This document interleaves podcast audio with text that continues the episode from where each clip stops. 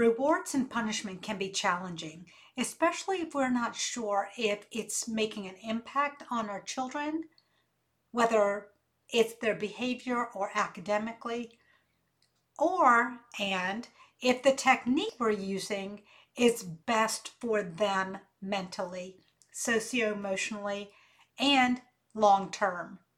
Today we're going to talk about each of these, so let's go.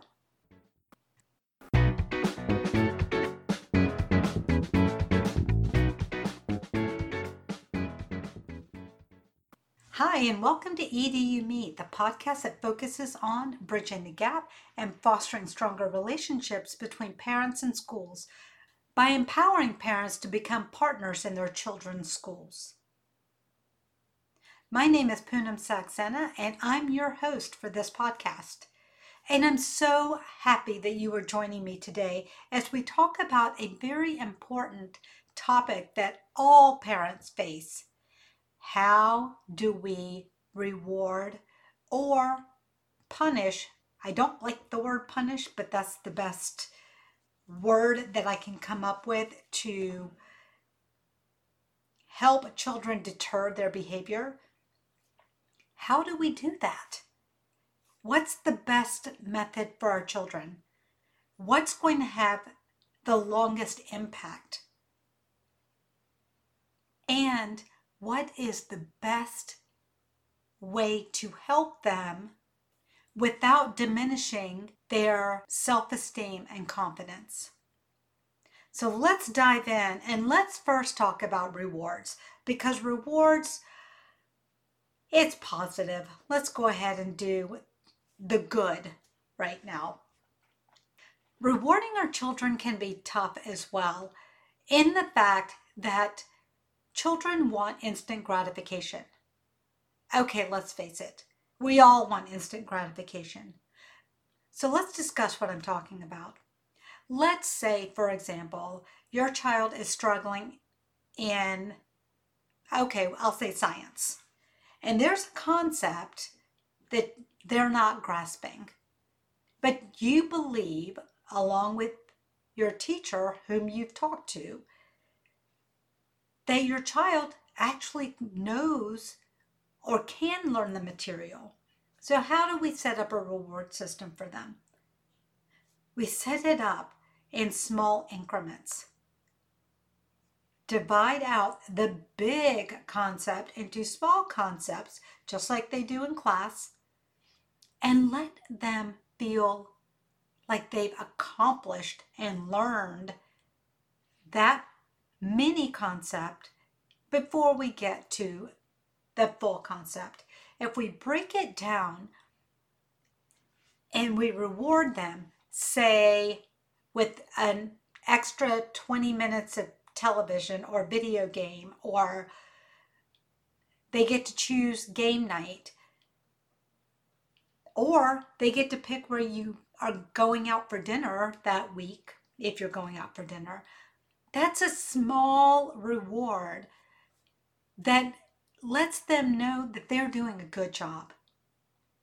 Now, the end result can be a family picnic, for example. It can be making a special dinner, their favorite dinner, and they get to help. When we have these mini rewards leading to the big rewards, it's more meaningful. And those big rewards don't have to cost a lot.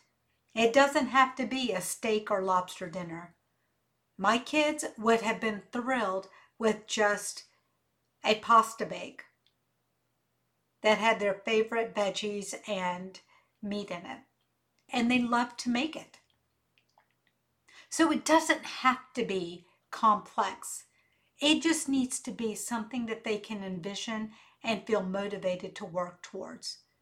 It's no different than us at work when we have a project and we have to chew off a little bit at a time to get the full project complete. Our reward is validation from our boss, our colleagues, it could be a promotion It could be a gift card to, honestly, Starbucks, but something that acknowledges that you put in the work and you've achieved your goal. So we have to think of rewards in that manner. Now let's talk about punishment.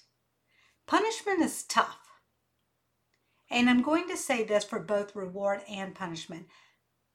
My personal opinion is money is not a good tool to reward with or punish with.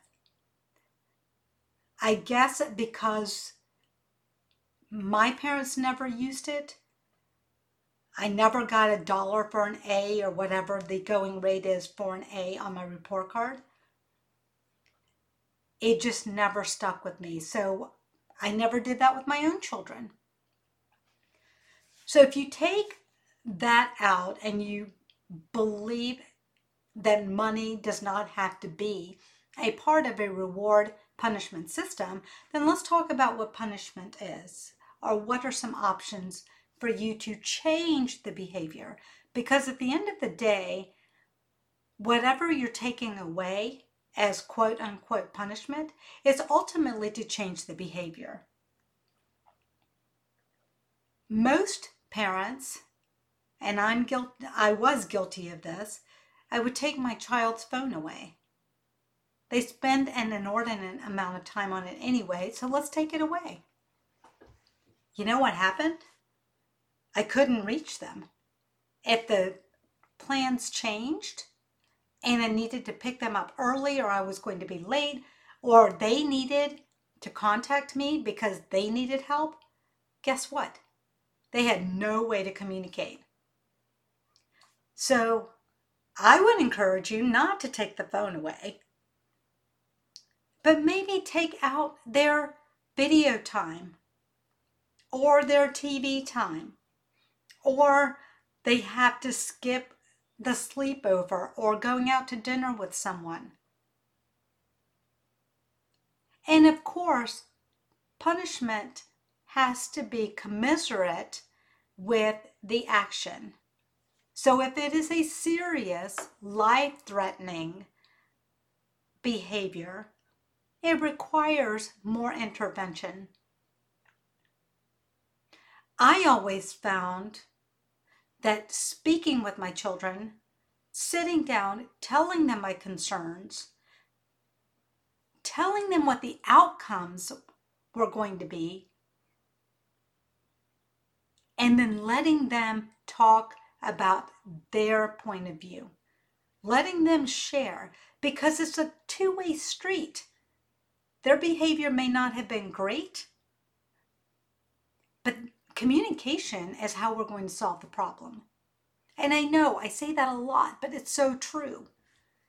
One of the things I do is when my children behave in a manner that I am not approving of, let's say, and we're in public, I go over to them, I put my hand on their shoulder, I lean in, and I say, I don't think that that's what you should be doing. Let's step back for a moment. Never yell at them in public, never did. Always praise them in public. But if I needed that behavior to change immediately, I would just go whisper in their ear. It saves them and it saves you. So think about that. And the last thing that I want to share with you that I think is really important letters of apology for behavior that hurts someone else is is important. It's important for your child to recognize that their behavior impacted someone else negatively. And writing an apology not only validates them, it also allows that behavior to potentially change in the future because having to write it down makes it real.